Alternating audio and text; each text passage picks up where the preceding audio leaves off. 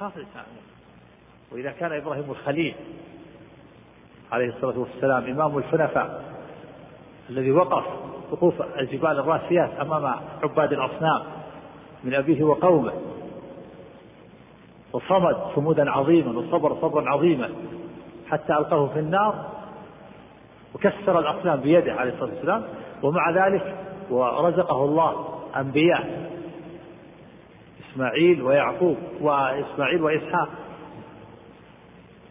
ومن سلالة إسماعيل نبينا محمد صلى الله عليه وسلم. ومن سلالة إسحاق يعقوب نبي. ومن سلالة يعقوب يوسف نبي. سلالة أنبياء. ومع ذلك يدعو ربه ويقول واجنبني وبني أن نعبد الأصنام. اجنبني يا الله وبني.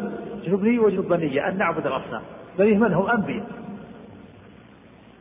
إذا كان هذا إبراهيم الخليل هذه حاله وهذا دعاء.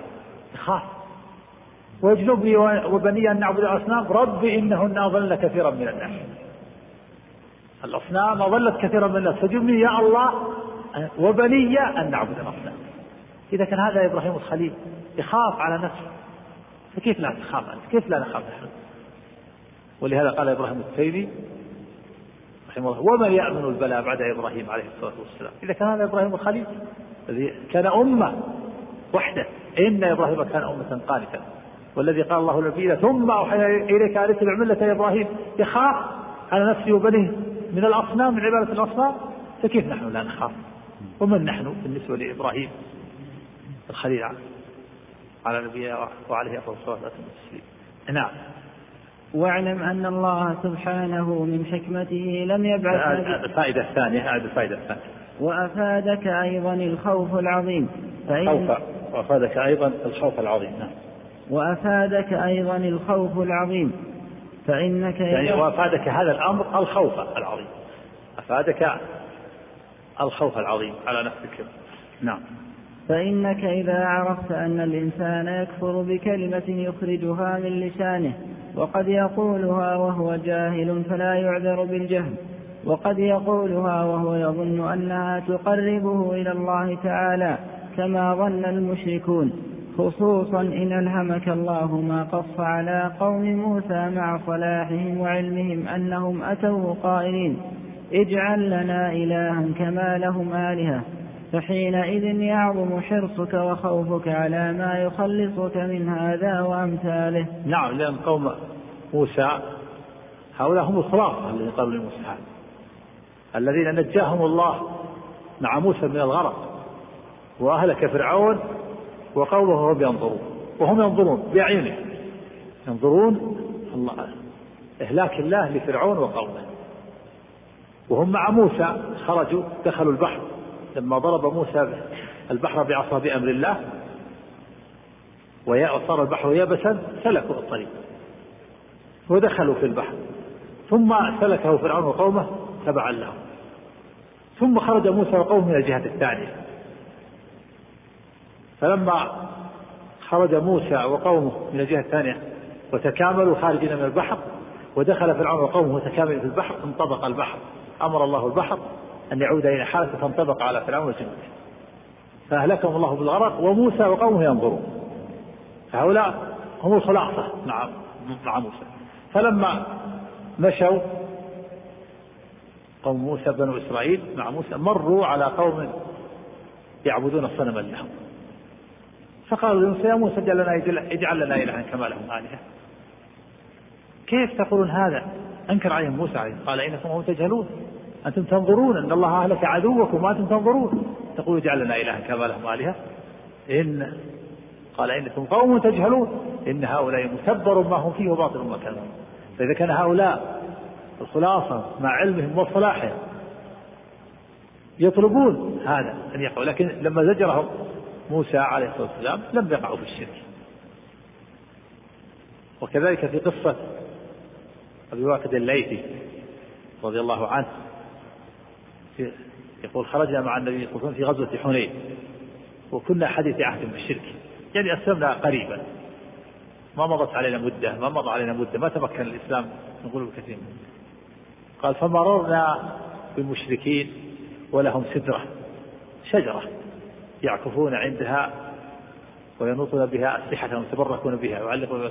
يقال لها ذات أنواط فقلنا يا رسول الله اجعل لنا ذات أنواط كما لهم ذات أنواط اجعل لنا شجرة نتمسح بها ونتبرك بها أن نعلق عليها أسلحة أسلحة. فالنبي صلى الله عليه وسلم أنكر عليه وقال الله أكبر إنها السنن قلتم والذي نفسي بيده كما قال قوم موسى لموسى اجعل لنا إلها كما لهم آلهة. قال إنكم قوم تجهلون فالنبي صلى الله عليه وسلم جعل مقالتهم كمقالة هؤلاء.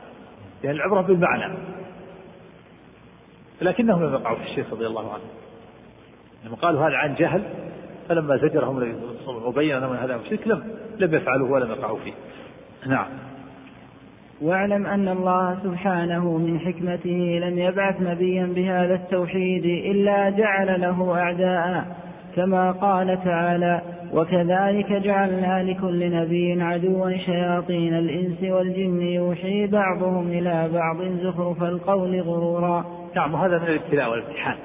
الله تعالى له الحكمة البالغة حتى يتميز الصادق في إيمانه من غير الصادق. جعل سبحانه وتعالى حكمته لكل نبي أعداء شياطين. كذلك جعلنا لكل نبي وكذلك جعلنا لكل نبي شياطين إنس وجن. يوحي بعضهم إلى بعض زخرف القول غرورا. هؤلاء الشياطين أعداء للأنبياء يصدون الناس عن طريق الحق. ويؤذون الأنبياء. ويمتحنون أعداءهم. وكذلك أتباع الأنبياء لهم لهم أعداء ولهم شياطين أيضا من الدعاة والمصلحين في كل زمان وفي كل مكان. الدعاة والمصلحون لهم أعداء كما أن للأنبياء أعداء. وهذا امتحان وابتلاء من الله حتى يتميز الصادق من الكاذب. وحتى يتبين صبر الصابر وحتى يرفع الله المؤمن درجات بسبب صبره على الأذى وثباته على الدين.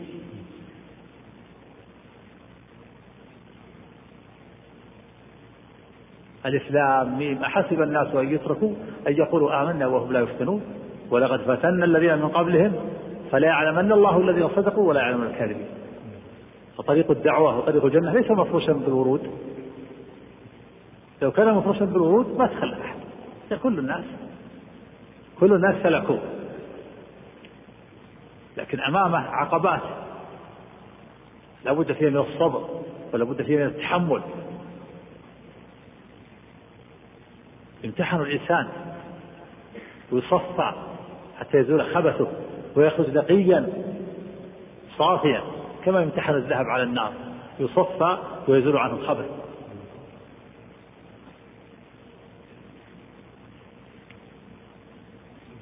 نعم. نعم.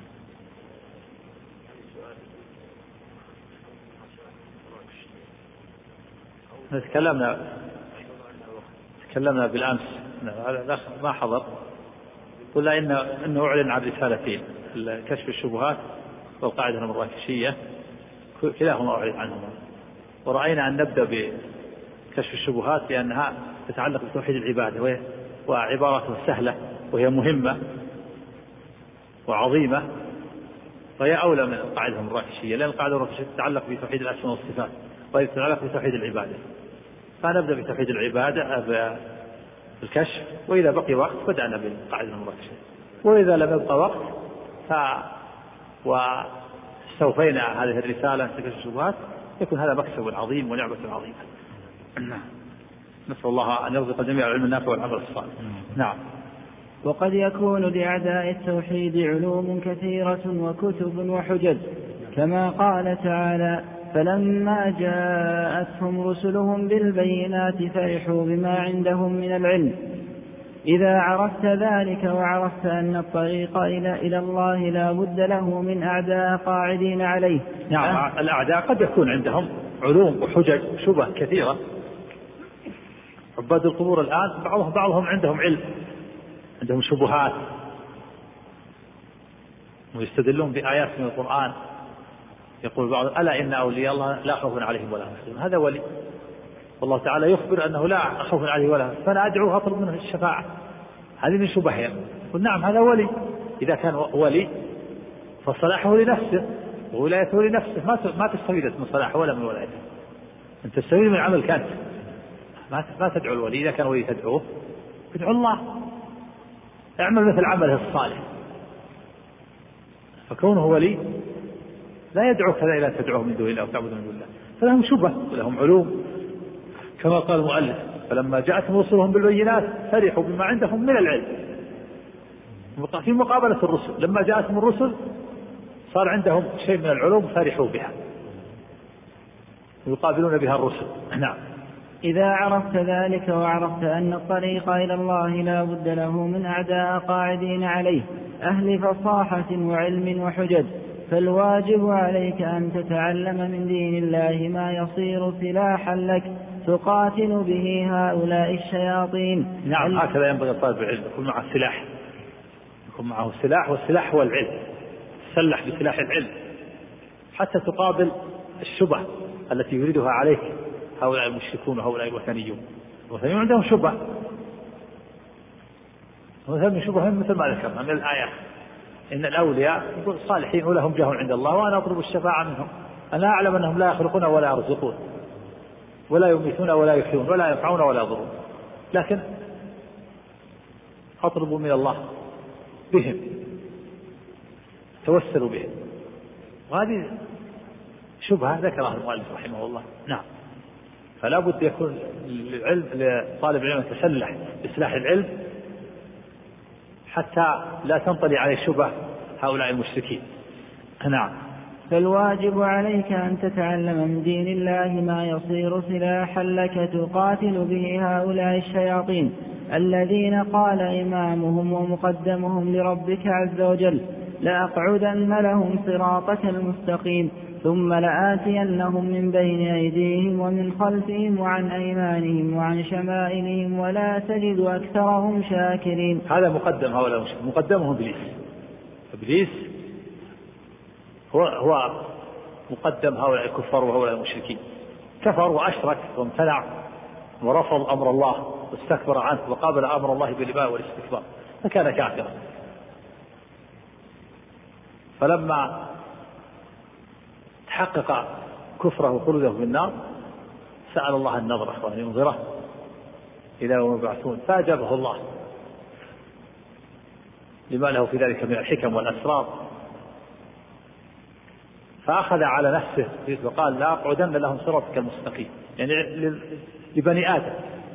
ثم لآتينهم من بين أيديهم ومن خلفهم وعن أيمانهم وعن شمائلهم وصدهم عن دين الله. ولا تجد أكثرهم شاكرين. قال ولا تجد أكثرهم. فالأكثر ليسوا شاكرين. لكن الأقل بقوا على الإيمان والتوحيد وكانوا شاكرين. نعم. ولكن إذا أقبلت على الله وأصغيت إلى حججه وبيناته فلا تخف ولا تحزن إنك إذا الشيطان كان ضعيفا. نعم هذه بشارة. إذا أقبلت على الله وحججه وبيناته لا تخف من هؤلاء المشركين ولا تخف من أعداء الله. فإن هؤلاء الشياطين وكيد الشيطان ضعيف. فإن كيد الشيطان كان ضعيفا إذا أقبلت على حدود الله وبيناته واستنرت من نور العلم وتسلحت بسلاح العلم فلا تخف. لكن الخوف على الذي يدخل المعركة وليس معه سلاح. هذا يقتل يهزم.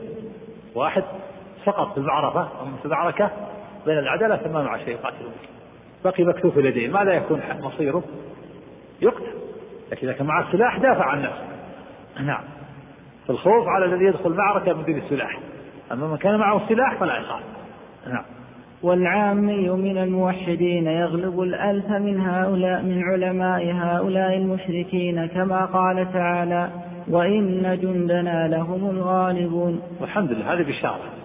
الموحد ولو كان ولو كان عمي ولو كان عمي يغلب ألف من المشركين لأنهم من جند الله وجند الله هم الغالبون. بركة توحيده وإيمانه واستقامة على دين الله يوفق. ويغلب هؤلاء المشركين ولو كانوا علماء. لأن علمهم علم فاسد. علمهم منحرف. هؤلاء المشركين وإن كانوا علماء لكن انحرفوا وفسد علمهم لأنه ليس على نور ولا على هداية فغلبهم الموحد ولو كان ولو كان عاميا نعم. فجند الله هم الغالبون بالحجة واللسان كما أنهم هم الغالبون بالسيف والسنان. والحمد لله. هذه بشارة. جند الله غالبون بالسيف والسنان وبالحجة والبيان يغلبون أعداءهم بالحجج ويغلبون أعداءهم في القتال وفي المعركة. نعم. وإنما الخوف على الموحد الذي يسلك الطريق وليس معه سلاح. نعم. والسلاح هو العلم. العلم. العلم يتعلم بسلاح العلم. إذا دخل المعركة وليس معه سلاح هذا هو الذي يخاف عليه. نعم. وقد من الله تعالى علينا بكتابه الذي جعله تبيانا لكل شيء وهدى ورحمة وبشرى للمسلمين. نعم. هذه أعظم منه. أنزل علينا هذا الكتاب وبعث لنا هذا الرسول عليه الصلاة والسلام. لقد من الله على المؤمنين بعث فيهم رسولا من أنفسهم يتلو عليهم آياته ويزكيهم ويعلمهم الكتاب والحكمة ونتسلح بالآيات وبالنصوص. بالآيات وبالحديث. هذه السلاح. قد من الله علينا بهذا الكتاب ومن الله علينا بهذا الرسول.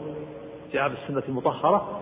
فنتسلح بسلاح العلم وهو النصوص من كتاب الله وسنة رسوله. هذه سلاحنا أمام الأعداء.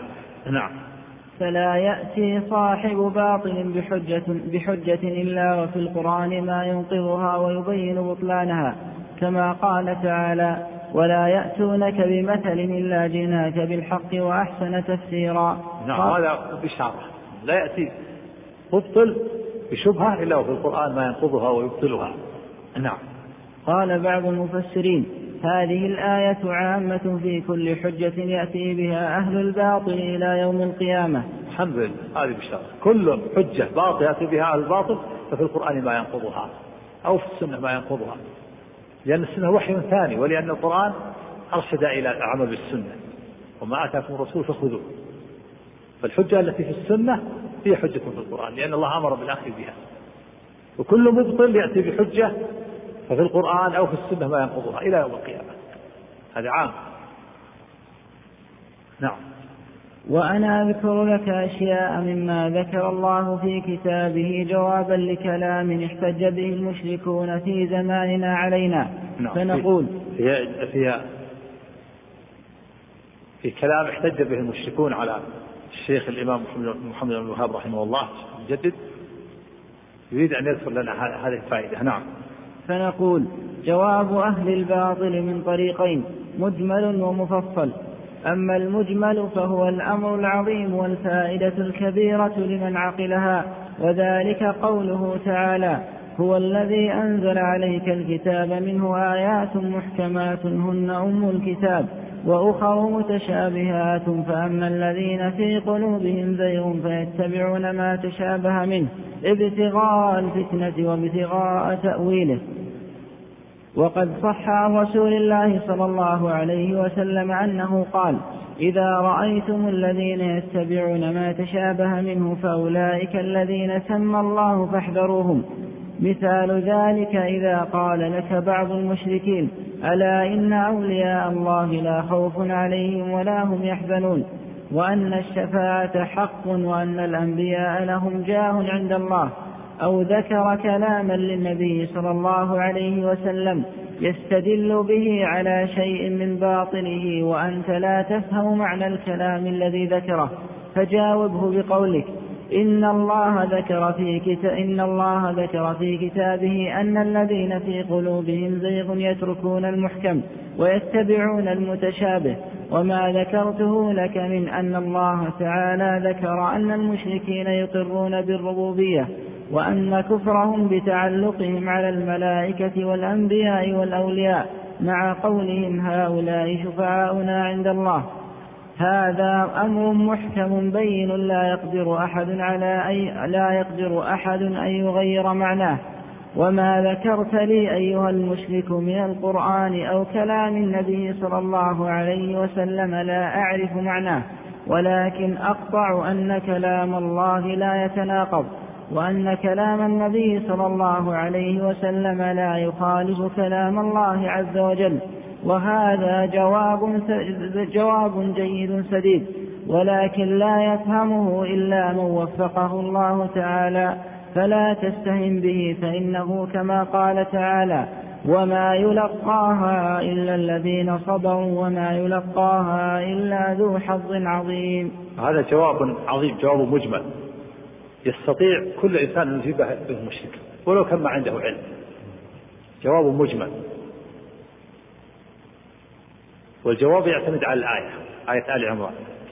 وهي قول الله تعالى هو الذي أنزل عليك الكتاب منه آيات محكمات هن أم الكتاب وأخر متشابهات. فأما الذين في قلوبهم زيغ فيتبعون ما تشابه منه ابتغاء الفتنة وابتغاء تأويله. وما يعلم تأويله إلا الله. والراسخون في العلم يقولون آمنا به كل من عند ربنا وما يذكر إلا أولو الألباب. والله تعالى أخبر في كتابه العظيم أنه أنزل الكتاب. وأن الكتاب منه آيات محكمات ومنه آيات متشابهات. وأن طريقة أهل الزيغ يأخذون المتشابه يتعلقون بالمتشابه ويتركون المحكم. المحكم الواضح المعنى البين. في آيات واضح معناها بين هذا يسمى المحكم. في متشابه يعني مشكلة. مشكلة معناها مشكلة. فأهل الحق يأخذون بالمحكم. والنصوص المتشابهة يردونها إلى محكم ويفسرونها بالمحكم. فيتضح المعنى. يفسرون المتشابه المشكل يردونه إلى المحكم. واضح المعنى. فيتبين بذلك. ويزول الإشكال. مثال ذلك. إذا قال النصراني الآلهة ثلاثة. الله ومريم وعيسى. وأنتم في كتابكم في دليل على أن الآلهة ثلاثة. وهو قول إنا نحن نزلنا الذكر وإنا له لحفظ نحن هذا جمع هذا دليل على أن الآلهة متعددة. نحن الله وموسى و... و... ومريم وعيسى. فنقول له أنت في قلبك زين. تتعلق بالمتشابه وتترك المحكم.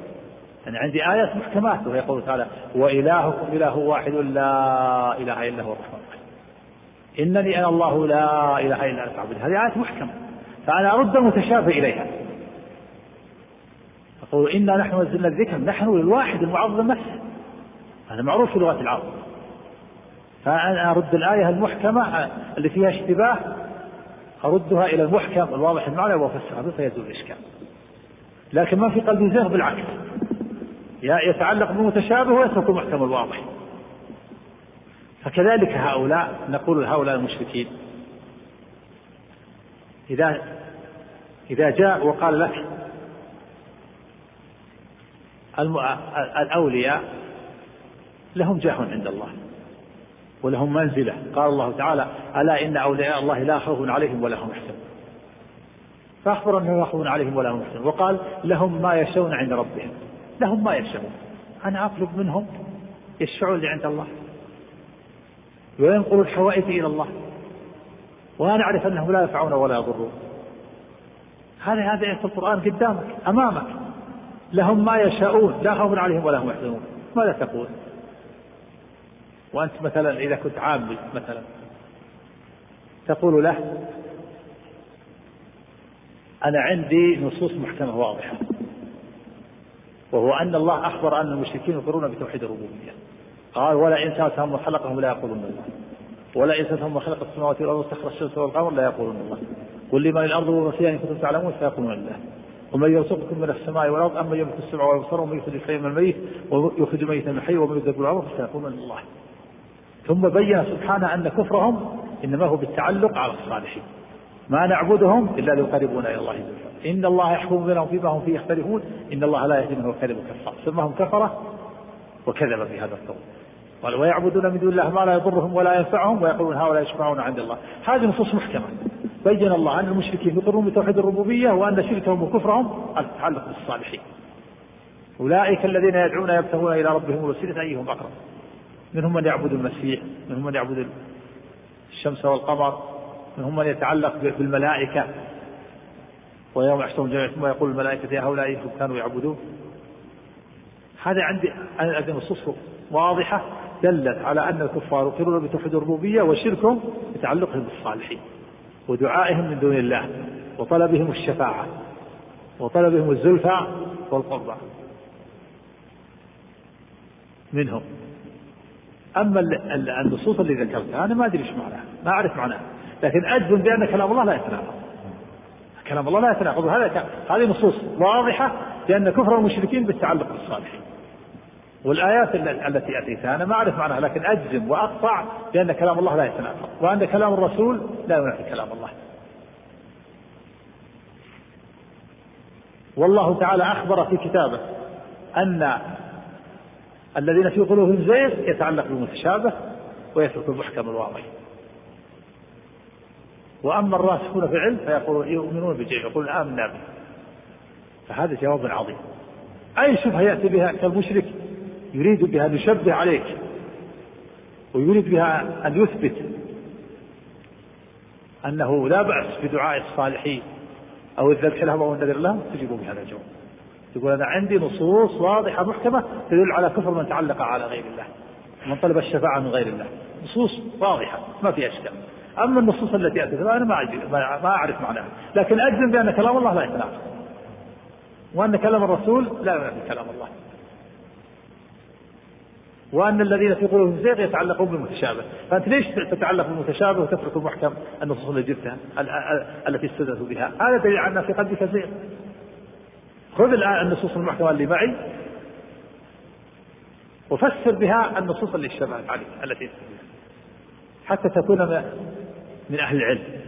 أما أن تأخذ نصوص متشابهة يشكل معناها وتترك النصوص الواضحة المعنى هذا دليل على أن في قلبك زيغ.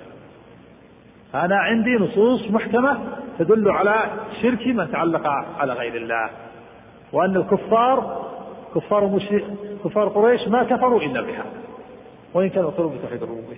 أما النصوص التي أتيتها تبين فيها أن الصالحين لهم جاه أنا ما أنا ما أنكر الآيات. أنا أقول على الرأس والعين لكن ما أعرف معناها. لكني أجزم جزما قاطعا بأن النصوص لا تتناقض ولا ينافي بعضها بعضا بل يوافق بعضها بعضا وكلام الله لا يتناقض وكلام الرسول صلى الله عليه وسلم لا ينافي كلام الله. هذا جواب مشكل هذا جواب إجمالي. سيأتي الجواب التفصيلي. واضح هذا؟ وهذا مثل ما قال المؤلف هذا جواب سديد نافع.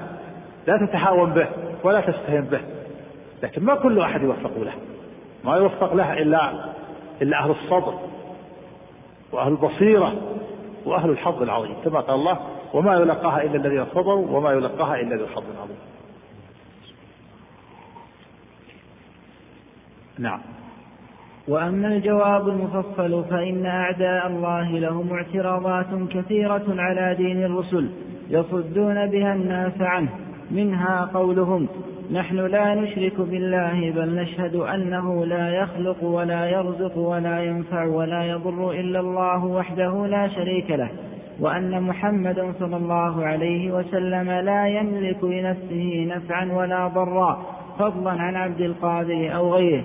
ولكن دعنا نقف على الجواب المفصل. السلام عليكم ورحمة الله وبركاته.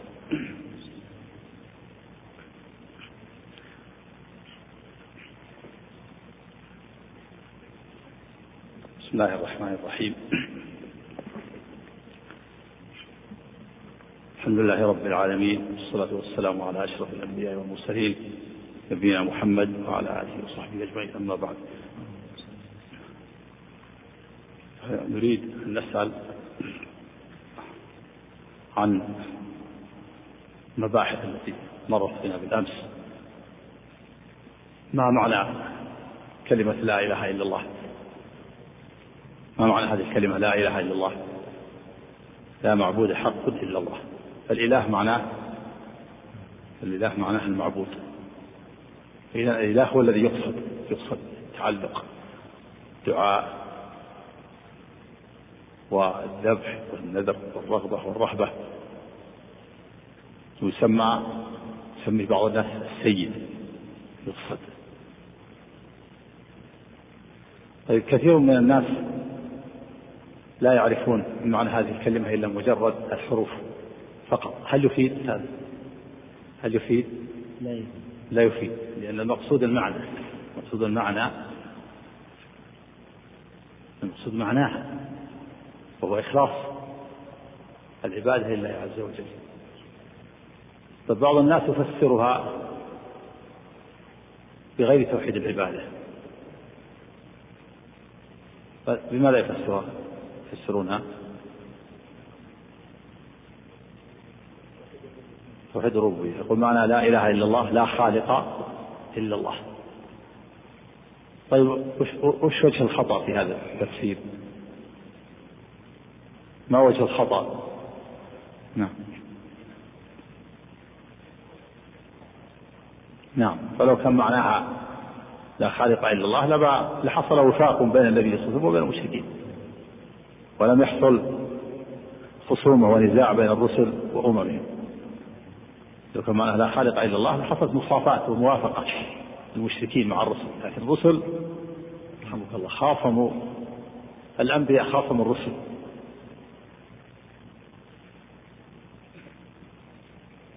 إذا بعض الناس في هذا الزمن لا يعرف معنى كلمة التوحيد. لا يعرف منها إلا مجرد التلفظ بالحروف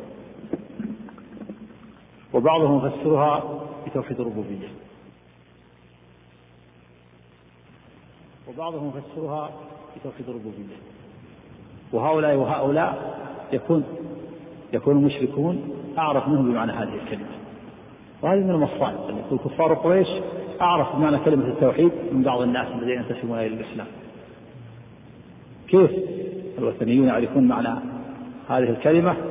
وهذا مسلم ينتسب إلى الإسلام ولا يعرف إلا مجرد الحروف أو يفسرها بتوحيد الربوبية. لا خالق إلا الله.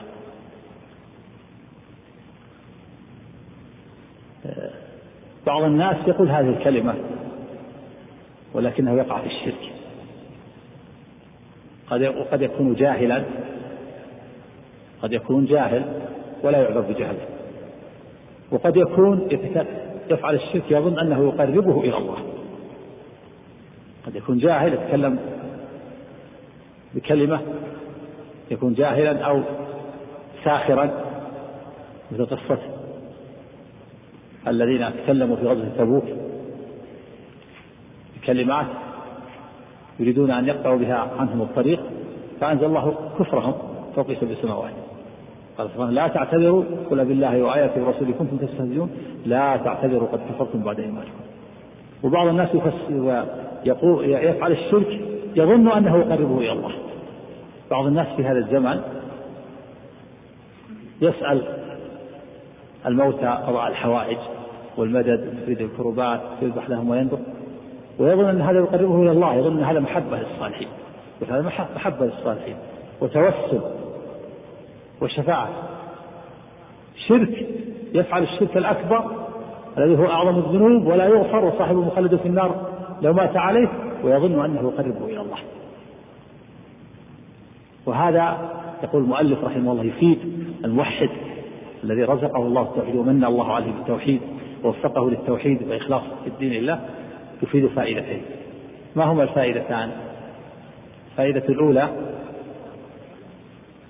الفرح بفضل الله ورحمته. فرح بتوفيقه حيث وفقك الله ومن عليك بالتوحيد والإيمان وإخلاص العبادة لله. لو شاء لكنت مثله فعليك أن تفرح وترتبط بفضل الله ورحمته. ومع ذلك تسأل الله الثبات والاستقامة على دينه. وهذا الفرح فرح محمود. وهو الفرح بفضل الله وبرحمته قل بفضل الله وبرحمته بذلك فليفرح هو خير مما يجمع الفرح توفيق الإيمان والإسلام والفرح بتعلم القرآن وتعليم العلم. هذا مطلوب. وهو من الفرح بفضل الله ورحمته. هناك فرح آخر مذموم هو فرح الأشر والبطر. وفرح أهل الكبائر وأهل الشرك. قال الله تعالى ذلكم بما كنتم تفرحون في الأرض بغير الحق وبما كنتم تمرحون. ادخلوا أبواب جهنم خالدين فيها. فبئس مثل المتكبرين. فرح المتكبرين فرح الكبر والأشر والبطر. ومن ذلك الفرح فرح قارون الذي نصحه قومه. قال له قوم لا تفرح إن الله لا يحب الفرحين. هذا فرح الأشر والبطر الفائدة الثانية ما هي؟ الفائدة الثانية الخوف العظيم. الخوف العظيم يخاف الإنسان على نفسه أن يقع في الشرك وهو لا يشعر. كان هؤلاء الذين وقعوا في الشرك لهم عقول ولهم أفهام. مع ذلك وقعوا في الشرك تخاف تخاف على نفسك. وإذا وهذا الخوف يدعوك إلى لزوم الصراط المستقيم.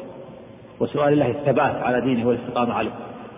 والبحث والحذر من الشرك قليل وكثير. والبحث والتفتيش والتنقيب عن الشرك وذرائعه ووسائله حتى تحذرها حتى لا تقع فيها.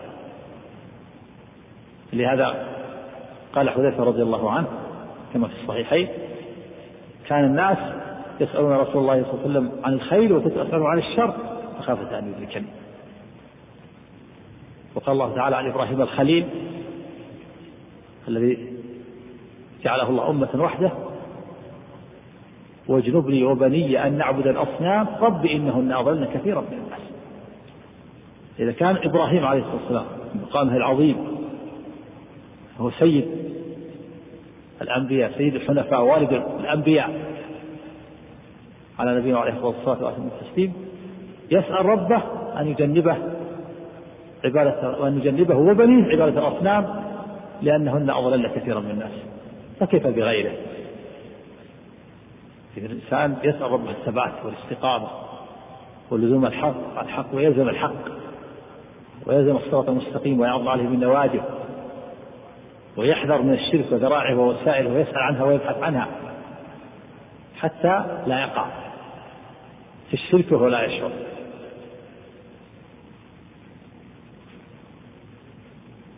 المؤلف رحمه الله يقول إن إن من حكمة الله إنه ما بعث نبي إلا جعل له أعداء.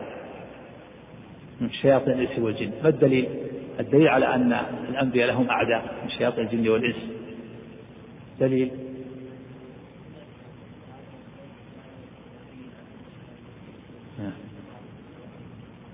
وكذلك جعلنا لكل نبي نبي عدو عدوا شياطين الانس والجن اذا كل نبي وكل رسول له أعداء. يقفون لدعوته بالمرصاد. من شياطين الجن والشياطين. يتعاونون. يعاون بعضهم بعضا. يوحي بعضهم إلى بعض. زخرف القول وكذلك الدعاء. كذلك الدعاء هم أتباع الرسل. لهم هذا لهم أعداء يقفون في طريق دعوتهم. ويصدون الناس عنها. فالعلماء ورثة العلماء والدعاة والمصلحون هم ورثة الأنبياء.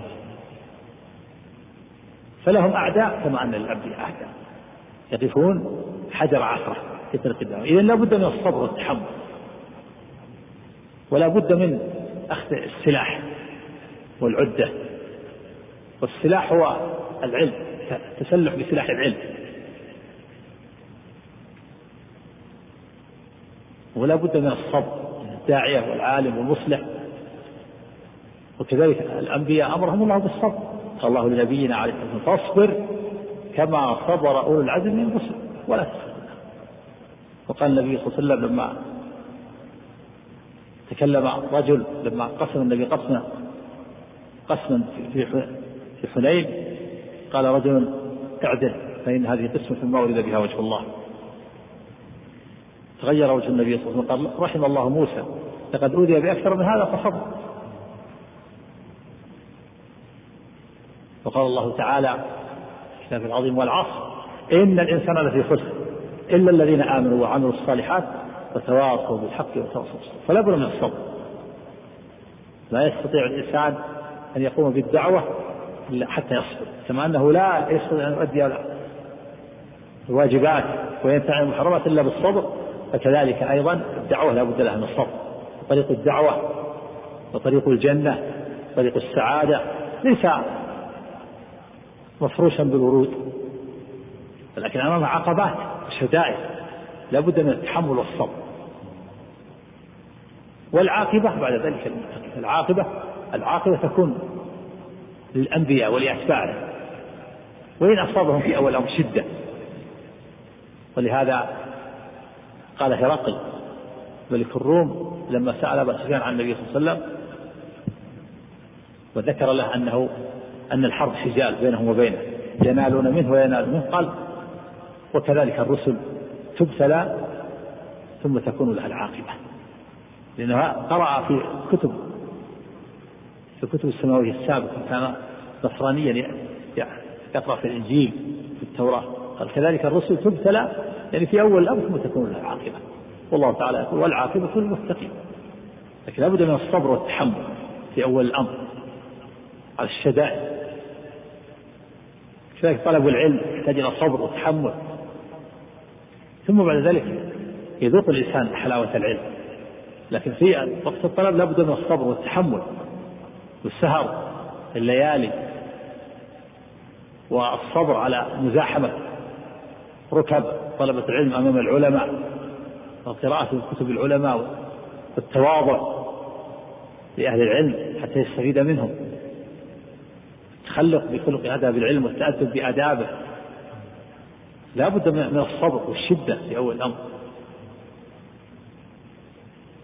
ولهذا ذكر العلماء بعض قال إنه لا بد لطالب العلم من صبر كصبر الحمار وبكور كبكور الغراب. بهذه الدواب من لم يصبر ما ما ما يحصل على العلم. لا بد من الصبر. كثير من الشباب يحبون الخير وعندهم استقامة لكن ما عندهم صبر على طلب العلم ولا على حضور الحلقات. وإن كانت الحلقات الآن عندنا ليست كحلقات العلماء السابقين. العلماء السابقين كانت الدروس مستمرة. مستمرة ليل نهار. بعد الفجر درس وبعد الظهر درس وبعد المغرب درس وبعد العشاء درس مستمرة دروس. أما عندنا دروس أسبوعية تذوق. تذوق. ومع ذلك تجد الطلبة هذا يحضر أسبوع والأسبوع الثاني ما يحضر.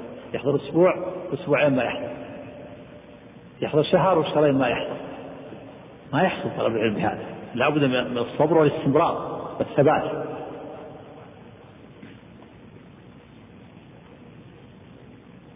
ذكر المؤلف رحمه الله أن أهل الشرك قد يكون لهم علوم عندهم علوم فلا بد لطالب العلم أن يتسلح بسلاح العلم حتى يقابل شبهه. ما هو الدليل؟ ما الدليل على أن أهل الشرك قد يكون عندهم علوم وحجج؟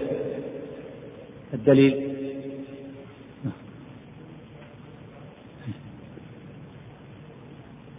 نعم. هذا يدل على أنها هذا قابل الرسل. لما جاءت الرسل بالبينات فرحوا من العلم. يقابلون الرسل بما عندهم من العلم علومهم هي.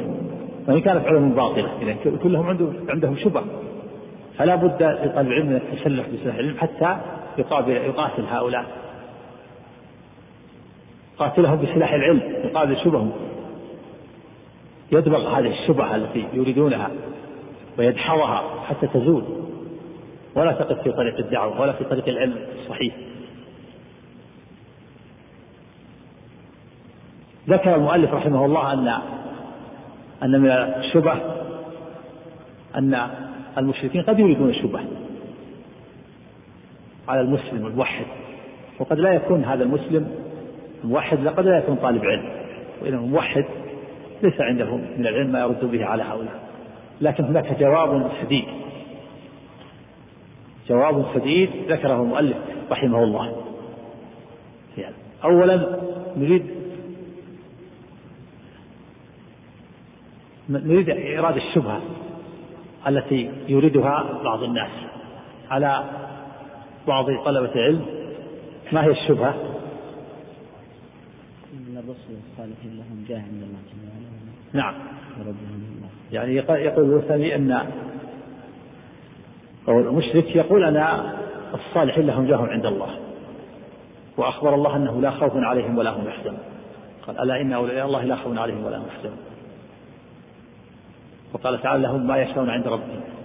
فأنا أطلب أطلب الصالحين مما أعطاهم الله لهم ما يشاءون لا خوف عليهم ولا أنا أطلب منهم أن يتقربوا أن يقربوني إلى الله وأن يشفعوا لي عنده. وأنا أعرف أنهم لا يخلقون ولا يرزقون ويأتي في الآيات هذه الآيات تدل على أنه لا بأس بالتوسل بهم ودعائهم وقد يكون إنسان ما عنده استطاعة على الرد. وذكر المؤلف رحمه الله جوابا إجماليا ما هو الجواب الإجمالي؟ قال إنه جواب سديد فإنه لا يوفق له إلا ذو حظ عظيم. قد أوتي الصبر. ما هو الجواب؟ نعم.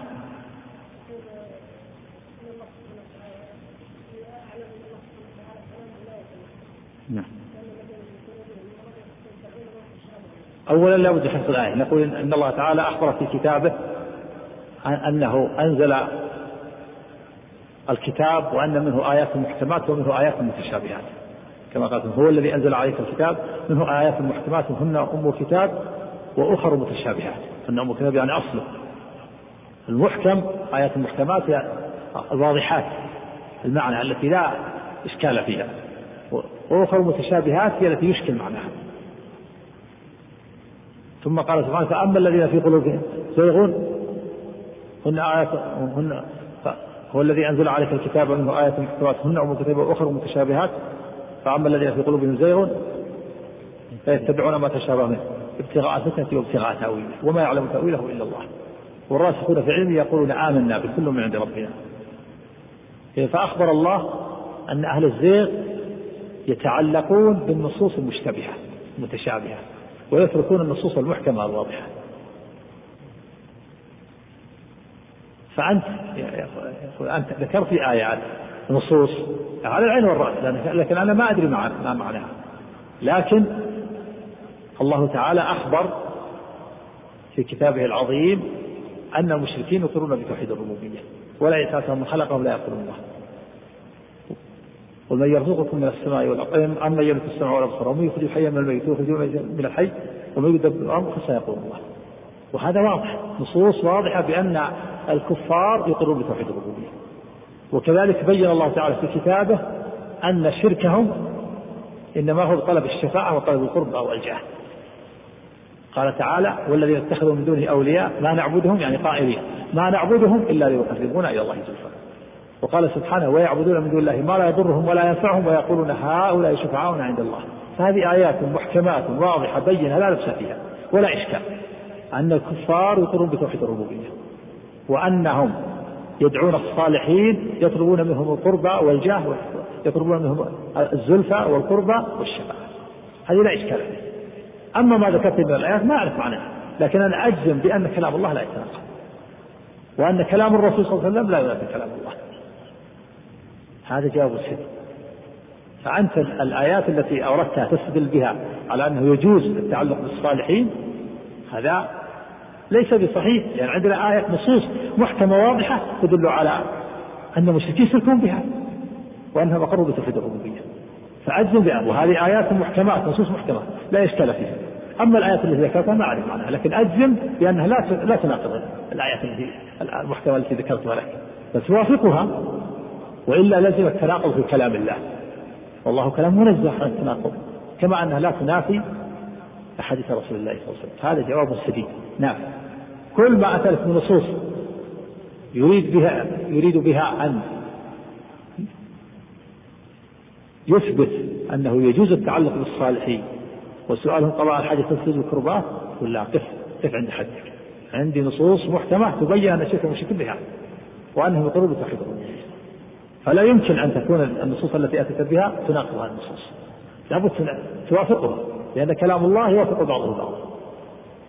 هذا جواب سديد نافع. لكل أحد حتى العام. لكن لابد يكون معه شيء من العلم. يعرف هذه آية آل عمران وأن الله أخبر أن الآيات منها محكمات منها متشابهات.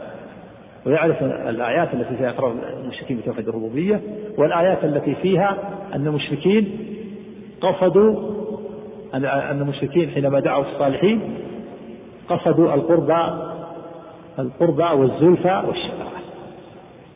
هذه تكون عنده يفهمها يكون عنده أصل. فإذا شبه عليه المشرك بشيء يقول قف عند حدك. أنا عندي شيء ثابت واضح المعنى من النصوص لا يمكن أن ينقض كلام الله بعضه بعضا. نعم ثم الجواب مفصل. نعم بسم الله الرحمن الرحيم. الحمد لله رب العالمين والصلاة والسلام على نبينا محمد وعلى آله وصحبه أجمعين. قال المؤلف رحمه الله تعالى وأما الجواب المفصل فإن أعداء الله لهم اعتراضات كثيرة على دين الرسل يصدون بها الناس عنه منها قولهم.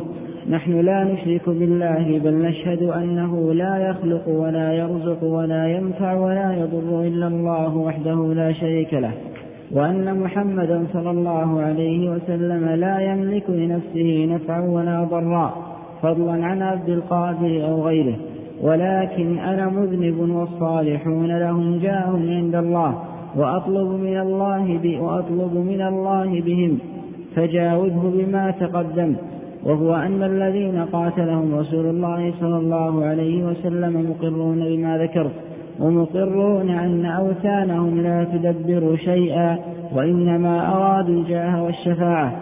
واقرأ عليه ما ذكر الله في كتابه ووضحه. فإن قال هذه هذه الشبهة الأولى.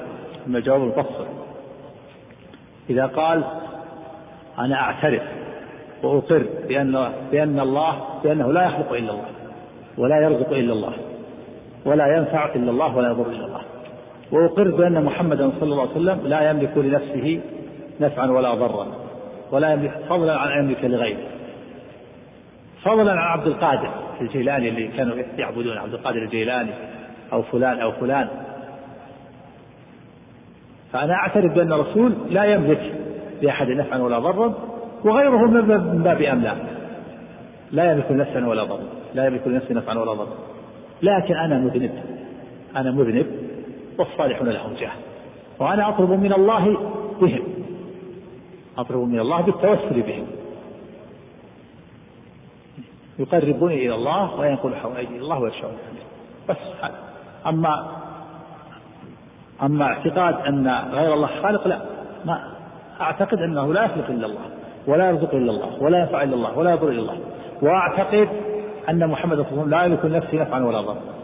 وغيرهم من باب أولى. فإذا كان الرسول صلى الله عليه وسلم لا يملك لنفسه نفعا ولا ضرا فعبد القادر من باب أولى. عبد القادر الجيلاني أو سيد البدوي أو الدسوقي أو نفيسة أو زينب أو بن علوان أو غيرهم. لا يملك لنفسه نفعا لكن الصالحون لهم جاه عند الله وأنا مذنب. وهم أقرب مني إلى الله. فهم فأنا الآن أتوسل بهم أطلب من الله بهم يقربوني إلى الله ويشفعون فقل له حالك هي حال المشركين سواء بسواء حالك هي حال المشركين. فالمشركون الذين قاتلهم رسول الله وكفرهم واستحل دماءهم وأموالهم يعتقدون أن أنه لا يخلق إلا الله ولا يرزق إلا الله ولا ينفع إلا الله ولا يضر إلا الله. ويعتقدون أن أوثانهم لا تملك نفس لنفسها نفعا ولا ضرا.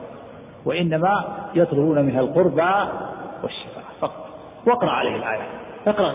عليه قول الله تعالى والذين اتخذوا من دونه أولياء ما نعبدهم إلا ليقربونا إلى الله زلفى هذا هذه حال المشركين. واقرأ عليه قول الله تعالى ويعبدون من دون الله ما لا يضرهم ولا ينفعهم ويقولون هؤلاء يشفعون عند الله. إذا ماذا يطلبون منهم؟ القربى يقربون إلى الله ويطلبون الشفاعة. ما قالوا إنهم يخلقون ولا قالوا إنهم يرزقون ولا قالوا إنهم يضرون ولا قالوا إنهم ينفعون. فهذه هي حالك كحال المشركين. فبطلت هذه الشبهة. الشبهة الثانية فإن قال هؤلاء الآيات نزلت في من يعبد الأصنام كيف تجعلون الصالحين من الأصنام؟ أم كيف تجعلون الأنبياء أصناما؟ فجاوزه بما تقدم فإنه إذا أقر أن الكفار يشهدون بالربوبية كلها لله وأنهم ما أرادوا ممن قصدوا إلا الشفاعة ولكن أراد أن يفرق بين فعلهم وفعله بما ذكر. فاذكر له أن الكفار منهم من يدعو الأصنام ومنهم من يدعو الأولياء الذين قال الله فيهم أولئك الذين يدعون يبتغون إلى ربهم الوسيلة أيهم أقرب ويدعون عيسى بن مريم وأمه. وقد قال الله تعالى ما المسيح ابن مريم إلا رسول قد خلت من قبله الرسل وأمه صديقة كانا يأكلان الطعام. انظر كيف نبين نبين الآيات ثم نبين لهم الآيات انظر كيف نبين لهم الآيات ثم انظر أنا يؤفكون. قل أتعبدون من دون الله ما لا يملك لكم ضرا ولا نفعا؟ والله هو السميع العليم.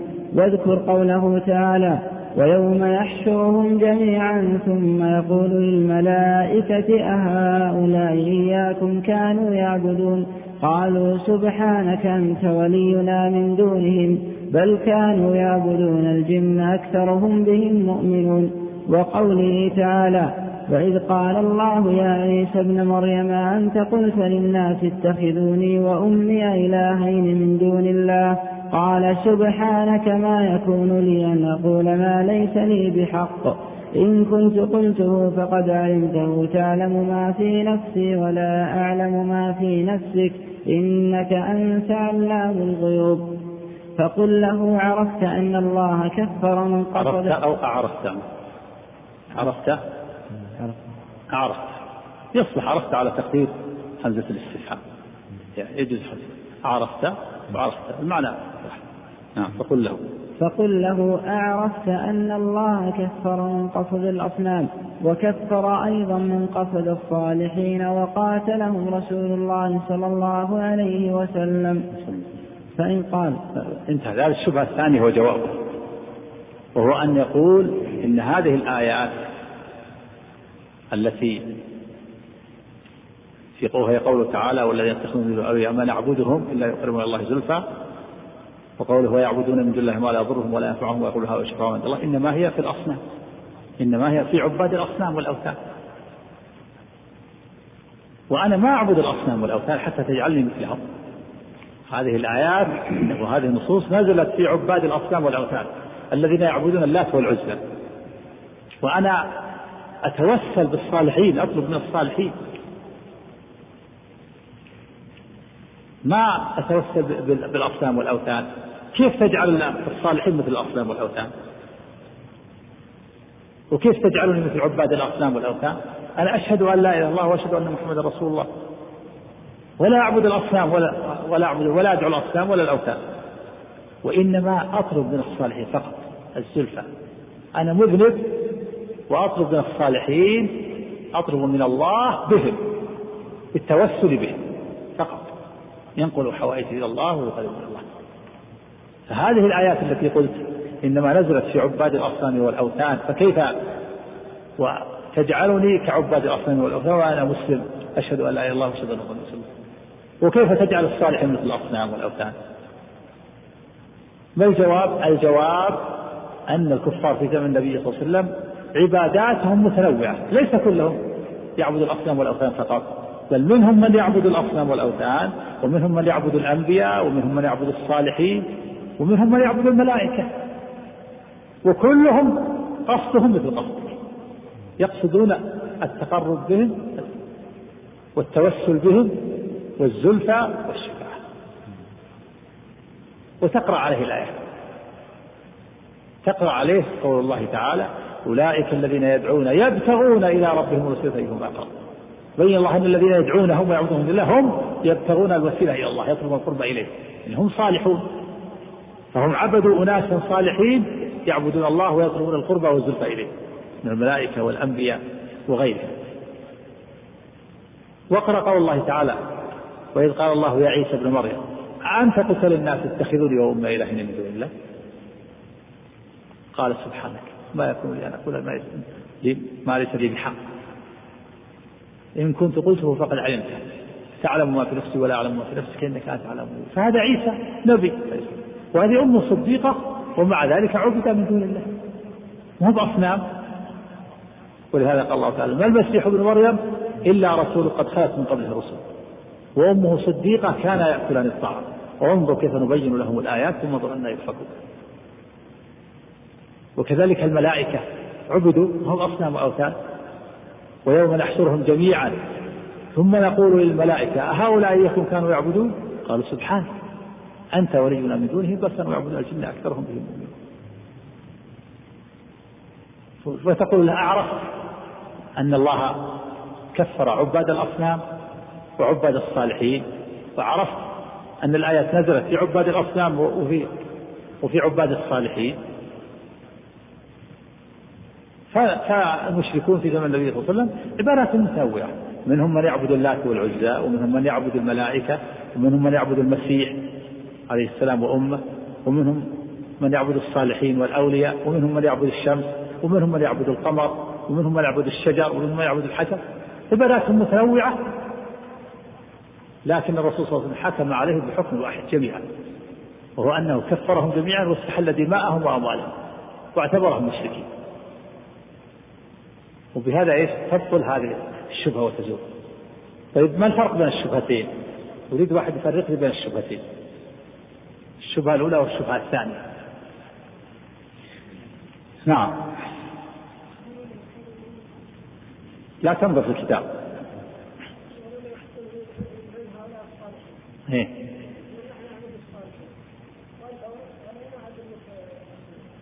ها؟ هذه الشبهة الثانية الشبهة الأولى.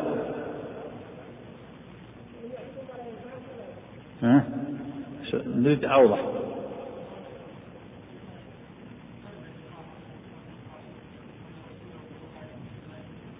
نعم ولا يضر. فضلا عن غيره. إيه. وأنا مذنب وأنا أطلب من الله به فقط. أنا أعرف أعترف بأن الله وأقر بأن الله هو الخالق الرازق النافع الضار المدبر. والرسول صلى الله عليه وسلم لا يملك لغيره نفعا ولا ضر فضلا عن غيره. أنا أطلب من الله بهم. أدعو الله ما أدعو الصالحين لكن أنا أطلب من الله بهم. التوسل بهم. بل يدعو الصالحين يدعوهم لكن يريد منهم الزلفى والقربى والشفاعة. والجواب هو أن يقال مقالتك هي مقالة المشركين سواء بسواء فالمشركون يطلبون القربى والشفاعة الشبهة الثانية كان اعتراض على على الجواب جواب الشبهة الأولى. نعم. في عباد الأصنام والأوثان اللي يعبدون الأشجار والأحجار. وأنا ما أعبد الأصنام ولا الأوثان وإنما أطلب من الصالحين. الصالحين لهم جهل